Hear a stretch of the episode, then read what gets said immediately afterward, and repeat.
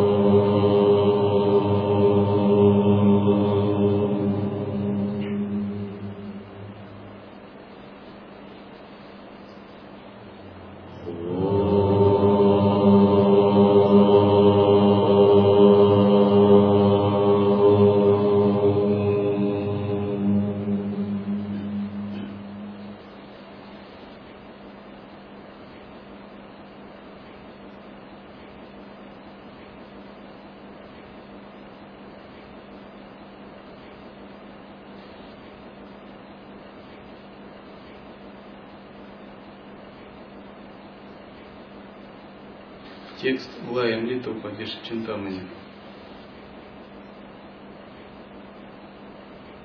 Йогин сказал, эта сансара такова, что родись ты Богом, человеком, духом или животным, пока нет просветления, не избежать страданий.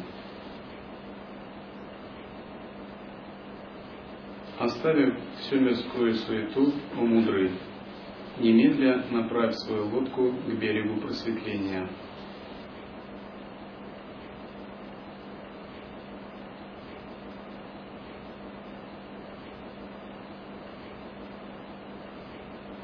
Прежде чем серьезно приступать к духовной практике, мы многократно должны раздумывать над своей мотивацией к практике.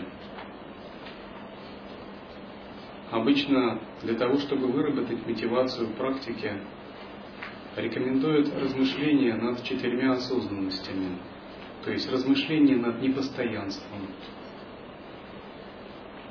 в частности над тем, что существует неумолимый ход времени, который нельзя предотвратить, который заставляет нас стареть, умирать и перерождаться.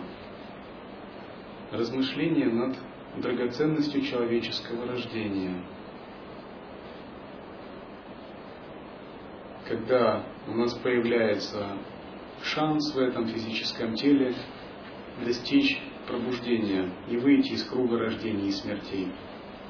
Подобный шансу может быть выиграть в лотерею. Размышления над причинами и следствиями, то есть над законом кармы.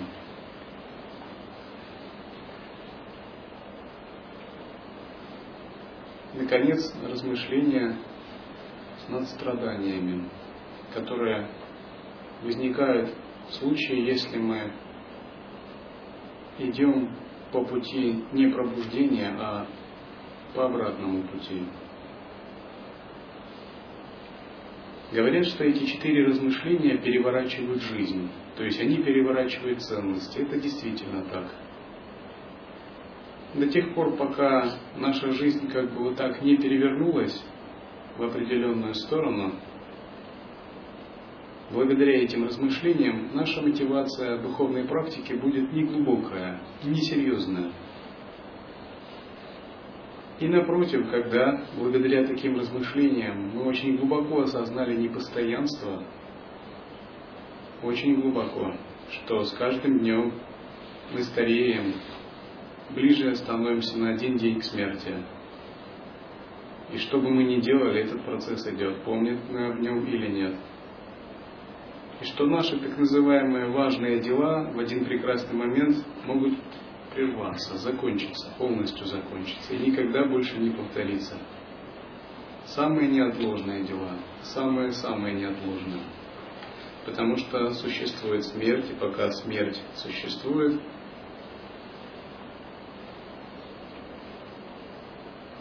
не решено ничего, пока мы не решили эту великую задачу освобождения от смерти.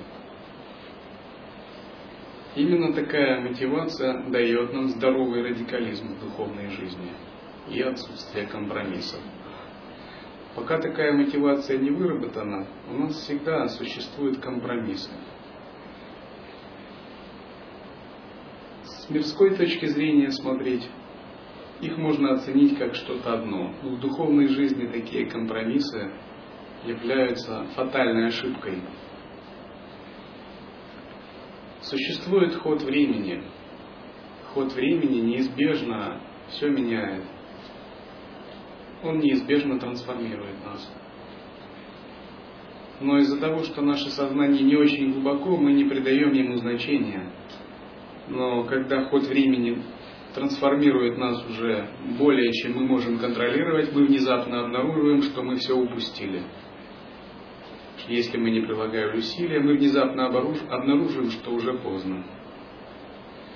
Часто бывает так, что человек в молодости подает большие надежды, имеет большие амбиции, планы и прочее. И он думает, у меня все впереди, и все другие тоже о нем думают, у него еще все впереди. Затем какую-то часть жизни он проводит в суете, и когда он немного пытается уже осознать то, к чему он пришел, внезапно он видит, что годы прошли и жизненная сила заканчивается. Способности ухудшаются, и что ситуация начинает выходить из-под контроля. И что он просто медленно сходит с арены. И может быть он бы и рад уже прилагать усилия, заниматься практикой. Но действует неумолимый ход времени, черный кава. Так называют время в его э, таком разрушающем аспекте. И с этим больше ничего нельзя поделать. И все его выдающиеся планы, надежды, амбиции внезапно видятся как сон, потому что приходит какие-то новые, новая реальность. Это реальность, которую нельзя контролировать. Это и есть непостоянство. Вот такое осознание непостоянства, оно дает большую зрелость духовно практикующему.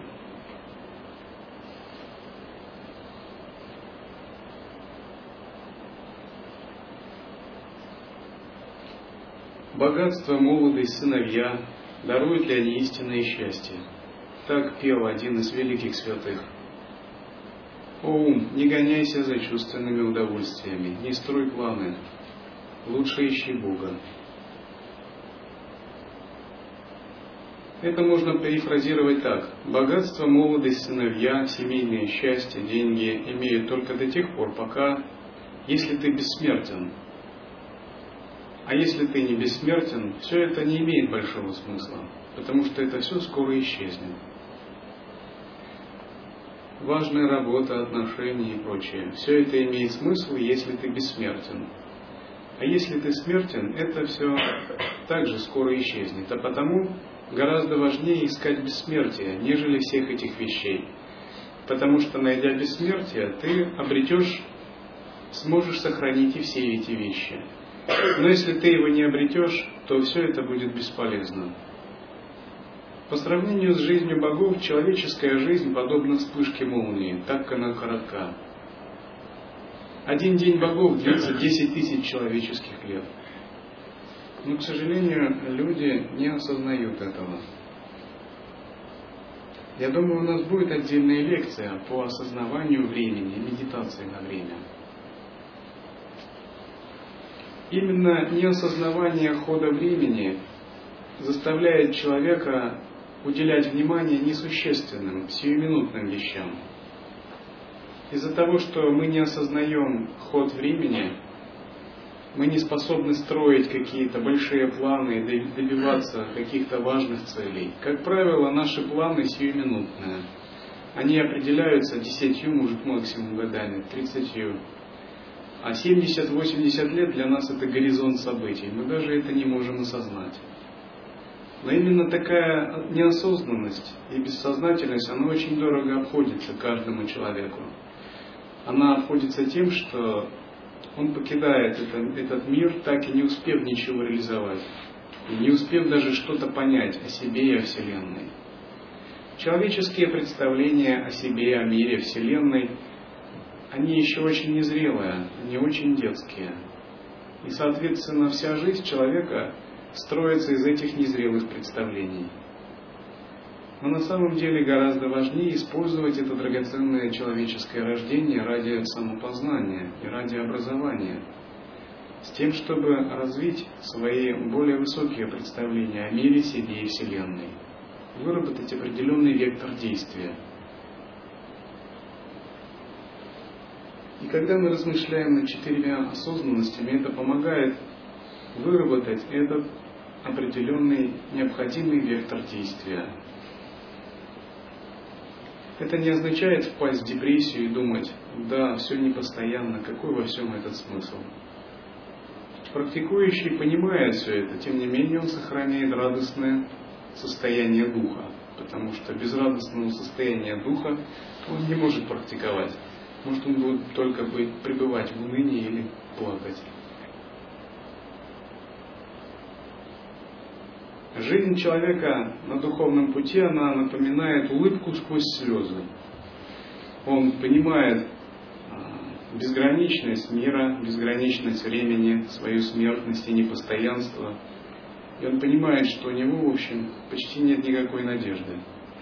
Тем не менее, он делает вид, словно все нормально и улыбается, и идет вперед, не впадая ни в уныние, ни в замешательство. Потому что уныние и замешательство – это не самые лучшие друзья на пути духовной практики. И мы размышляем над четырьмя осознанностями не для того, чтобы привести ум в уныние или замешательство. Вовсе нет. Мы размышляем для того, чтобы протрезветь. Потому что в таком неосознанном состоянии мы как бы опьянены, опьянены майей, опьянены сансарой, что бы мы ни делали. А четыре осознанности – это как холодный душ на голову, который заставляет немного протрезветь и выработать правильный вектор жизни.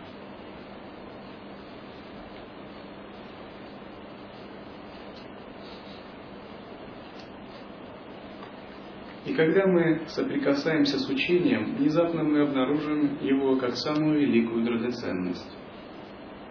Когда мы соприкасаемся с практикой, методом, все это надо также ценить как самую великую драгоценность, поскольку учение и практика – это то, что по-настоящему действительно способно нас вывести из этого запутанного лабиринта, круговорота рождения и смерти. Учение, практика, три драгоценности санги – это то, что по-настоящему способно дать нам бессмертие. При этом даже не только бессмертие как бессмертного сознания, но даже физическое бессмертие. Даже это возможно, если мы должным образом практикуем и проявляем осознанность. Я думаю, у нас будет время, чтобы уделить внимание одной лекции специально по методам достижения бессмертия. От того, насколько мы сейчас будем проявлять осознанность, вести духовную практику, концентрировать свое намерение, зависит то, в каком месте мы окажемся через 80 лет, через 200 лет будут какие-то новые люди и новое поколение. Но через 200 лет мы для этих поколений станем историей. И будут говорить, да, вот история зарождения, распространения в России и учения Адвайты. Были такие люди, и 200 лет назад э, монах Вишнудев принес учение Адвайты в Россию, и так оно распространилось. И будущее поколение будут нас видеть иначе, нежели мы видим сами сейчас. Потому что сейчас сами мы для себя, мы современность, мы настоящее время. Но для будущих поколений мы станем историей, строчкой в энциклопедии, воспоминаниями правнуков, не более того, если не станем бессмертными.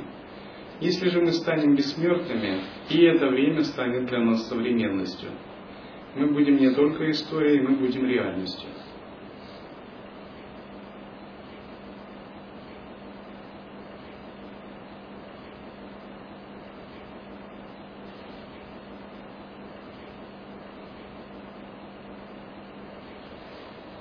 Драгоценное учение Лая-йоги ведет в заблуждение тех, чьи умы незрелы.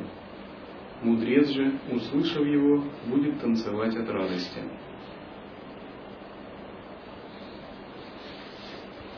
Учение драгоценно, потому что в случае его понимания и правильного применения оно дарует все блага, причем дарует за короткое время, дарует без каких-то особенных аскетических подвигов. Святые древности прилагали колоссальные усилия, да и нынешнего времени, для достижения просветления и освобождения.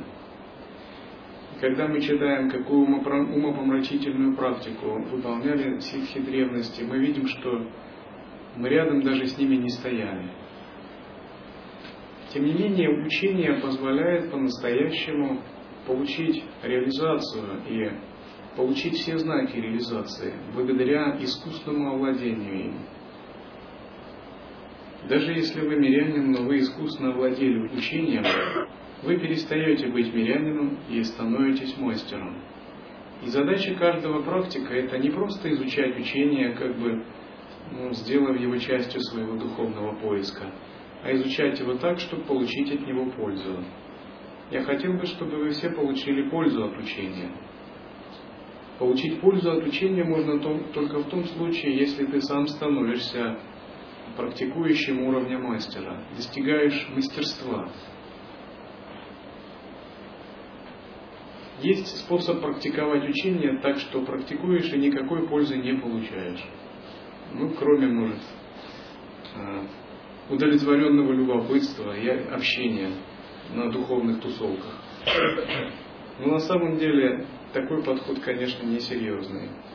Есть другой способ учения. Можно так практиковать, что даже вред принести себе. К примеру, практикуя нарушать самая. Практикуя ну, делать какие-то серьезные ошибки. Тогда лучше вообще не практиковать. Потому что в таком случае можно попасть в нижнее измерение и не, застрять в них не только в этой жизни, но даже в следующей, если это серьезные какие-то омрачения. Наконец, можно практиковать так, чтобы получить небольшую пользу. Ну, немного развить ясность интеллекта, очиститься. Но этого тоже недостаточно, потому что спасения души таким образом не достичь. В общем, это работа на следующую жизнь наконец, можно практиковать, чтобы получить настоящую пользу. Настоящая польза означает переместиться в чистую страну после духовной практики в этом мире.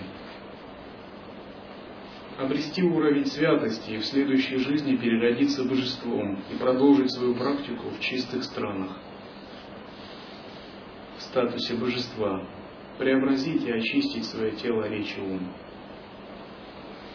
наконец, получить истинную пользу, в этой жизни обрести полную реализацию недвойственности. И, разумеется, лучше всегда практиковать так, чтобы получить от учения самую большую, максимальную пользу. Вначале, часто, когда мы практикуем, мы стремимся переживать духовные опыты, считая, что именно с духовными опытами мы можем получить большую пользу. Но часто я ученикам говорю, сначала вы не слишком-то стремитесь к духовным опытам, а стремитесь очиститься и развить осознанность, созерцательность, самоосвобождение. И даже если у вас нет духовного опыта, ваша зрелость вырастет, если вы очистите себя и разовьете осознанность. Духовные опыты получают все духи в промежуточном состоянии, экстрасенсы и колдуны. Но задача заключается в том, чтобы развить истинную зрелость сознания. И чтобы развить истинную зрелость сознания, вначале гораздо важнее очиститься, очистить себя, привнести в себя качество сатвы, святости. Что такое очиститься? Это значит сделать у себя доминирующей гуну сатва, то есть гуну сияния, благости, вытеснить тамас и раджас. Если мы получаем духовный опыт, а наш ум в раджасе подобен обезьяне, такие духовные опыты не несут пользы. Я однажды видел в одной духовной школе такую сцену все занимались техниками йогическими, пранаямом. И они делали трайбандха мудру. И когда делали, у многих они делали очень серьезно, поскольку у них была очень большая ставка на пранаямы и технические практики. И одна Матаджи делала кумбаку в Трайбандхамудре, ее подбрасывала. И пока она в кумбаке была, как бы она э, нормально стояла вместе со всеми. Но как только кумбака заканчивалась, она, чтобы передохнуть, начинала разговаривать и ссориться рядом стоящими практикующими. И другая Мададжи поопытнее сказала, вам, наверное, лучше не нужно делать пранаямы и кумбаки в таком состоянии, в таком случае. Она в таком запальчивом, раздраженном состоянии, а вот и буду. Никто мне не запретит делать. Раджас. Если раджас не усмирен, то пранаямы, техники только усилят его. И наше беспокойство, наша нервозность и раздраженность только усилится, если мы не контролируем чувства и не умеем самоосвобождаться. И очищение это в первую очередь накопление сатвы и преодоление в себе раджаса. Надо как бы вытеснить по-настоящему в себе раджас, буквально его контролировать непрерывно, не давать ему проявляться нигде. И ну и, разумеется, тамус. Следующее, что под очищением можно подразумевать освобождение от эгоизма и клеш, так называемых панча-клеша. Панча-клеша это значит пять э, омраченных состояний. Гнев, гордыня, вожделение, зависть, привязанность. То есть клеша это омрачение, то, что омрачает разум, то, что его связывает, ограничивает, заставляет впасть в такое грубое, угрюмое, угрюмое состояние. И на всем этом строится эгоизм. Такое очищение требует непрерывной работы над собой, оно гораздо важнее переживания каких-либо опытов. Потому что даже переживая многочисленные опыты, тем не менее, можно успешно переродиться в каком-либо неблагоприятном мире, если есть такие клише.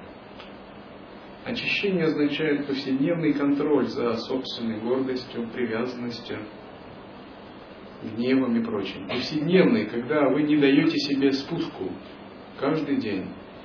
И этот контроль в учении лай-йоги в основном достигается за счет самоосвобождения. И жизнь часто иногда нам наставит такие ситуации похлеще мистических опытов. Когда вы сталкиваетесь с тем, где вас могут в ярость привести, но при этом вы самоосвобождаете это. Это самый хороший мистический опыт – Наконец, очищение также связано с освобождением ума от мирских стереотипов, от мирских представлений. Потому что, когда мы стали на духовный путь и выбрали духовный путь, это означает, что мы сделали колоссальный глобальный выбор. Но мы как бы стали йогинами, садхаками, теми, кто ищет абсолютную истину. Это значит, что мы постепенно начинаем выходить из-под влияния всех мирских социальных условностей, стереотипов и всего прочего. Это означает, что нужно от всего этого освобождаться. Наконец, под очищением можно подразумевать чистое видение. Чистое видение – это особый как бы, термин тантрийской практики, присущий многим тантрам.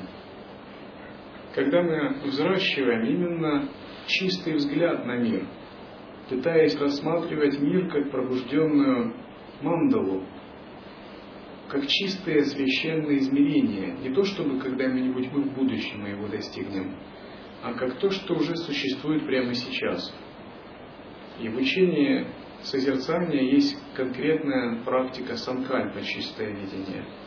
И очень важно понять смысл чистого видения и насколько возможно практиковаться в этом. Даже если вы не выбрали эту санкальпу в качестве базисного созерцания, тем не менее применять ее в повседневной жизни. Что такое чистое видение?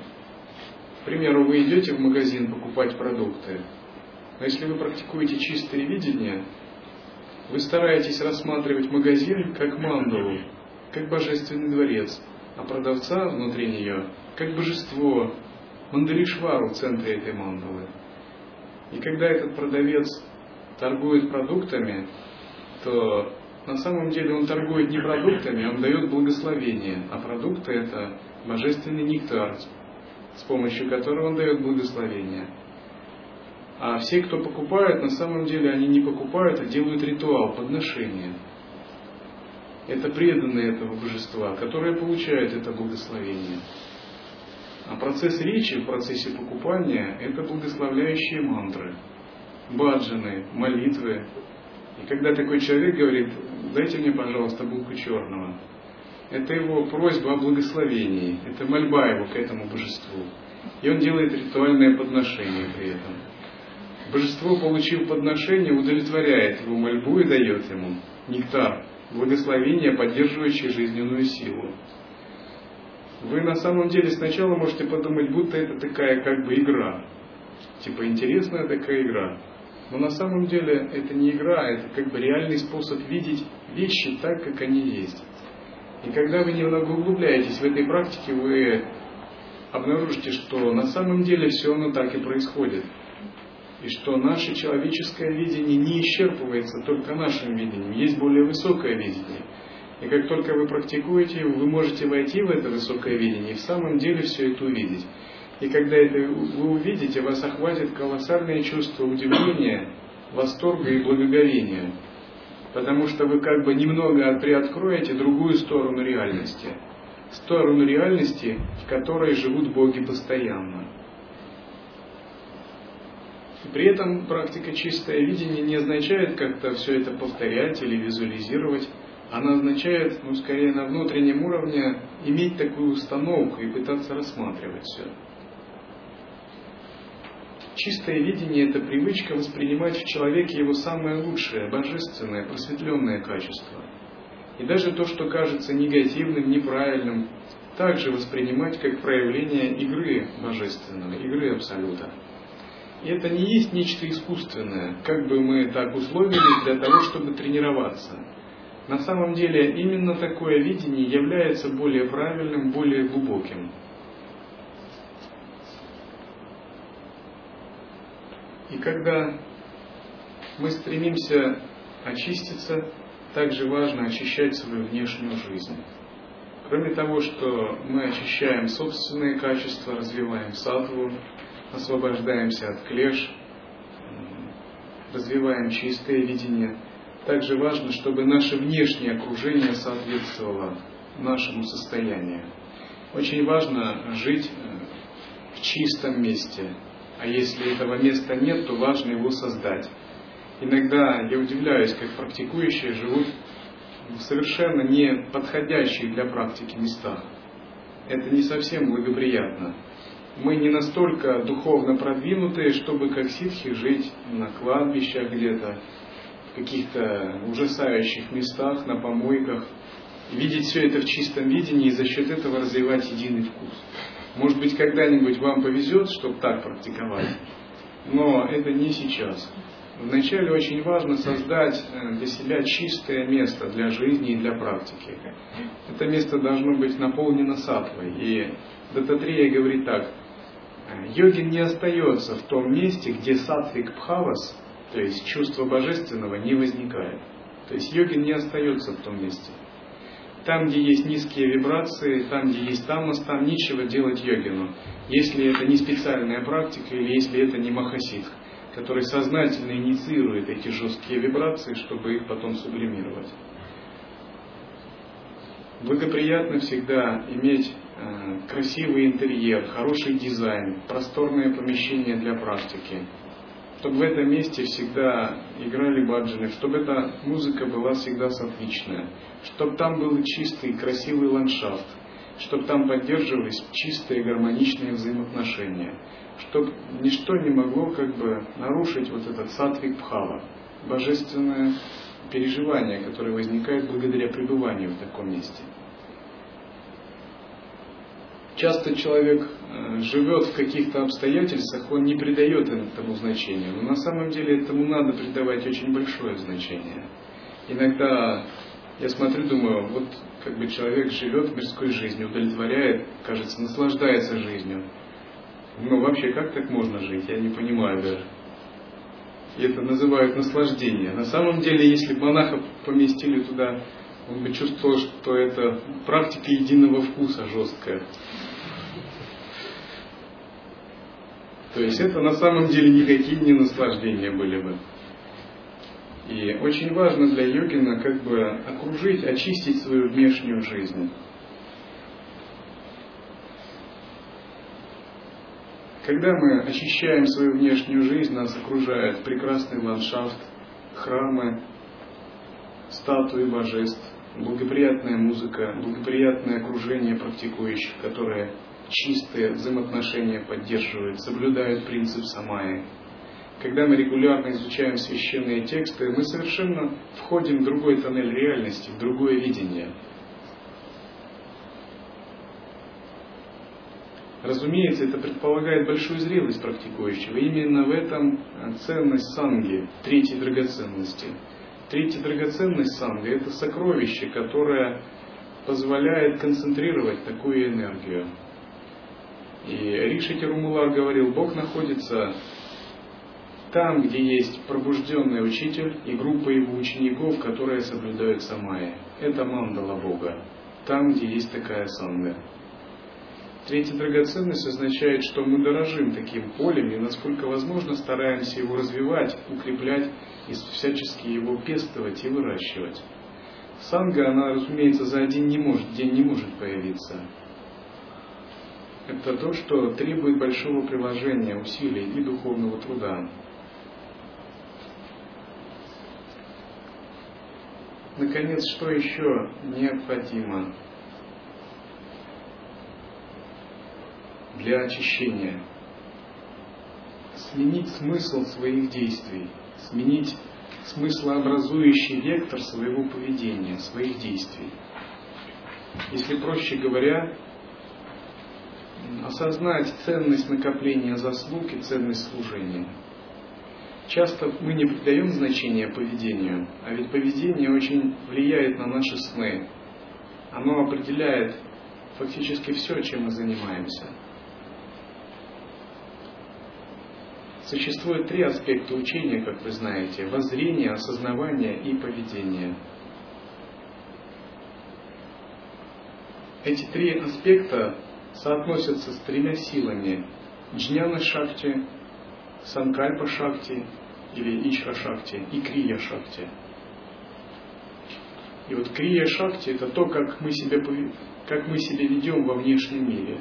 То, чему мы посвящаем свои действия – когда мы что-либо делаем, мы всегда вступаем в контакт с определенными энергиями. И эти энергии призываются в ответ на наши действия. Допустим, если человек распространяет алкогольную продукцию, это означает, он вступает в контакт с энергиями, с силами сокрытия, силами, вуалирующими сознание. И эти энергии приходят в его жизнь. Если человек распространяет священные тексты, он призывает другую энергию, анубраха шакти. Эта энергия также входит в его жизнь. И когда ты анализируешь с точки зрения духовной практики, ты видишь, что с одними энергиями контактировать правильно и благоприятно, с другими энергиями контактировать совсем неблагоприятно. С третьими энергиями контактировать ни благоприятно, ни неблагоприятно, то есть без всякой пользы кроме денежного вознаграждения. Накопление заслуг означает, что мы стремимся совершать такие действия, чтобы призывать в свою жизнь только просветляющую силу, только благоприятную силу. Под накоплением заслуг имеются какие-то конкретные действия, которые эту просветляющую силу призывают.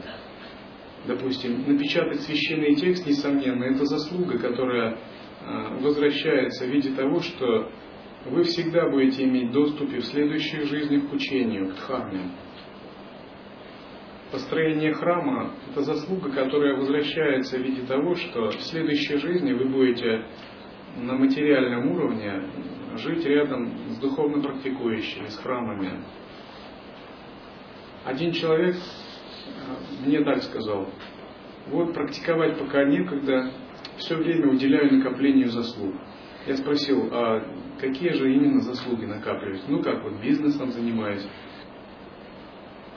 Ради развития своей фирмы. Он подразумевал, что накапливать заслуги – это именно таким образом действовать. Но это можно назвать накоплением мирской заслуги, когда вы работаете над собой, чтобы получить успех в материальном плане, мирском. В следующей жизни ваши намерения исполнятся, вы станете владельцем большой корпорации. Но с точки зрения духовной заслуги это не совсем то, потому что духовная заслуга это именно конкретно, когда вы призываете тонкие духовные энергии через действия. Служение – это когда вы действуете еще более высоко, когда вы даже не слишком пытаетесь накапливать заслуги, а когда вы рассматриваете смысл своей жизни как служение каким-либо глобальным вселенским силам. В этом уже нет ничего эгоистичного. Это уровень уже просветленного или того, кто к нему стремится. Дело в том, чтобы достичь подлинного пробуждения, надо освободиться от эгоистичной мотивации. Надо перестать быть слугой собственного «я», собственных интересов, собственных какого-то маленького ограниченного круга людей. Надо стать слугой всего мира, всех живых существ, ни больше, ни меньше. Далай-Лама XIV говорил так, если уж вы эгоист, так будьте эгоистом с размахом. То есть э, считайте своим «я» всех живых существ и отдавайте себя им. Но на самом деле в мире не более одного процента, которые заботятся о судьбах нации, судьбах своего народа, судьбах цивилизации. Это люди действительно с большой зрелостью. Как правило, другие люди очень сильно ограничены, и объектом, кругом их забот является собственная личность или собственный маленький круг родных, близких людей. Ну, в лучшем случае, круг, принадлежащий к политической партии, собственный клану, роду и так далее. Однако принцип служения вселенским силам просветления означает мотивацию стать слугой всего человечества, мыслить гораздо более масштабнее и глобальнее, изменить, собственно, вообще смысловой вектор, ценностный вектор собственной жизни. Итак, когда мы развиваем все эти качества, то говорят, что мы очищаемся, поскольку в нас накапливается свет, сила сатвы. Тогда по-настоящему мы способны духовной практике. Не развив эти качества, духовная практика будет сталкивать нас с собственными препятствиями и ограничениями и приносить не всегда радостные результаты. Также, что необходимо, прежде чем получать опыт, это развить осознанность, способность к самоосвобождению – Именно способность к самоосвобождению, правильное развитие осознанности – это то, что отличает ученика лая-йоги от просто человека, занимающегося хатха-йогой или как бы э, какими-то духовными практиками. Развитие осознанности это означает, что вы способны растворить, самосвободить любое состояние, любой опыт и найти правильную точку, в которую нужно поместить сознание. Оно связано с пребыванием вне концепции, раскрытием зеркала чистого «я». И вот когда очищение и осознанность у нас развита, тогда по-настоящему можно приступать э, к практике, которая дает мистические опыты. Тогда мистические опыты будут соединяться с вашей чистотой и осознанностью и вести в мир святости.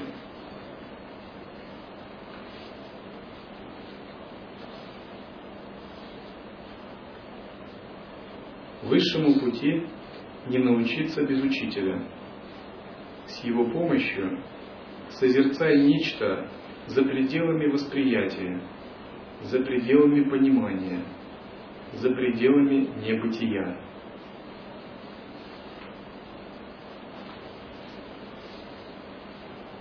Что мы должны созерцать? Его называют Брахман, Абсолют, Праджняна, исконное осознавание, Прадхана или Маха Прадхана, великая основа. Тадхата, таковость, ум так, как таковой, природа ума. Атман, Некоторые его называют сахаджья, естественное состояние. Другие традиции ситхов именуют его самарасия, имеющий единый вкус. Также именуют шунья или маха шуньята, великая пустота. Все эти термины указывают на недвойственную природу сознания. Однажды духовный мастер Дзен объяснял в Калифорнии своим ученикам. И он говорил так. Собачьи испражнения и природа Будды – это одно. Все имеет природу Будды, даже собачьи испражнения. На следующий день, когда накрыли стол, один ученик на стол положил собачьи испражнения. Мастер спросил, что ты делаешь? Ученик сказал, это вы проводите разграничения. А это все имеет природу Будды. Мастер тогда сказал, ты глупец, ты должен понимать, что когда я читал лекцию, я говорил о, в абсолютном видении, но истина имеет также и относительную сторону, конкретную. И в конкретном смысле здесь надо проводить разграничения, не надо путать одно с другим. Почему так? Потому что законы относительного мира абсолютного различаются. И законы относительного мира также нужно уважать. И даже зная, что все это имеет природу Будды, нужно знать, что класть на стол, а что вне его. Если же мы это путаем, кроме проблем ничего не будет.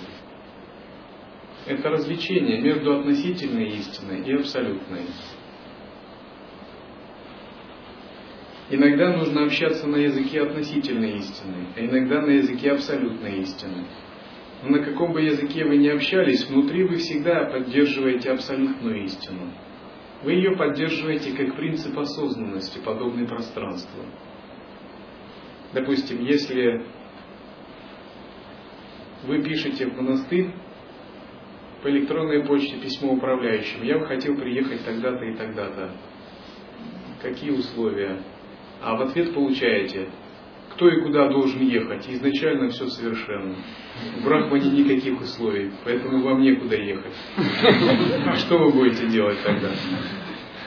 Или если управляющий говорит повару, сегодня приготовь гречку для монаха, а повар ему ответит, в Атмане нет ни гречки, ни редиски. И кому нужно готовить, и что есть процесс приготовления. Все уже изначально совершенно то вряд ли такой повар долго останется на своей должности. Его сами же монахи спустят. Это проявление относительной истины, и относительную истину мы также должны уважать. Уважать относительную истину значит тонко понимать, э, как строить взаимоотношения в какой ситуации, и строить их правильно. К примеру, есть мирские взаимоотношения, где мы должны поддерживать гармонию, чтобы не было препятствий. Есть принцип самаи. В самаях мы должны поддерживать правильные взаимоотношения и гармонию. Есть алгоритм обучения духовной практики. Мы ему стараемся следовать, чтобы правильно пройти э, весь курс обучения. Есть монастырские правила, которые нужно уважать, потому что даже я уважаю их, зная, что если я их не буду уважать, то как бы они ослабеют и перестают, перестанут приносить пользу, несмотря на то, что они являются иллюзией в абсолютном смысле. Когда мы понимаем разницу абсолютного и словного, мы как бы способны пребывать в этом мире и тем не менее всегда находиться в абсолютной истине.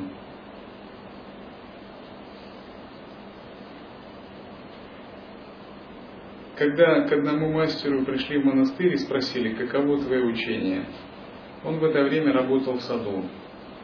Он сказал, мое учение лопата и грабли. Как бы люди, которые услышали такое, не поняли, в чем дело, что за учение такое. Но этот мастер выразил самую духовную суть созерцания – это означает пребывать в присутствии и объединяться со всеми действиями, которые ты делаешь. И когда ты работаешь в саду, то лопат, кроме лопаты и грабли ничего нет. И значит ты объединяешься в этот момент с работой и лопатами и грабли. То есть учением становится лопата и грабли. Когда ты выйдешь из сада и будешь есть, то учением будет ложка и еда. Потому что естественное состояние объединяется с процессом еды. Самая сердцевина учения заключается не в том, чтобы читать мантры, делать простирания, обходить по кругу статуи, хотя это полезно на относительном уровне. Не в том, чтобы цитировать тексты и заниматься философскими дебатами, а в том, чтобы быть в ежемгновенном присутствии и уметь объединяться в этом присутствии со всеми проявлениями жизни.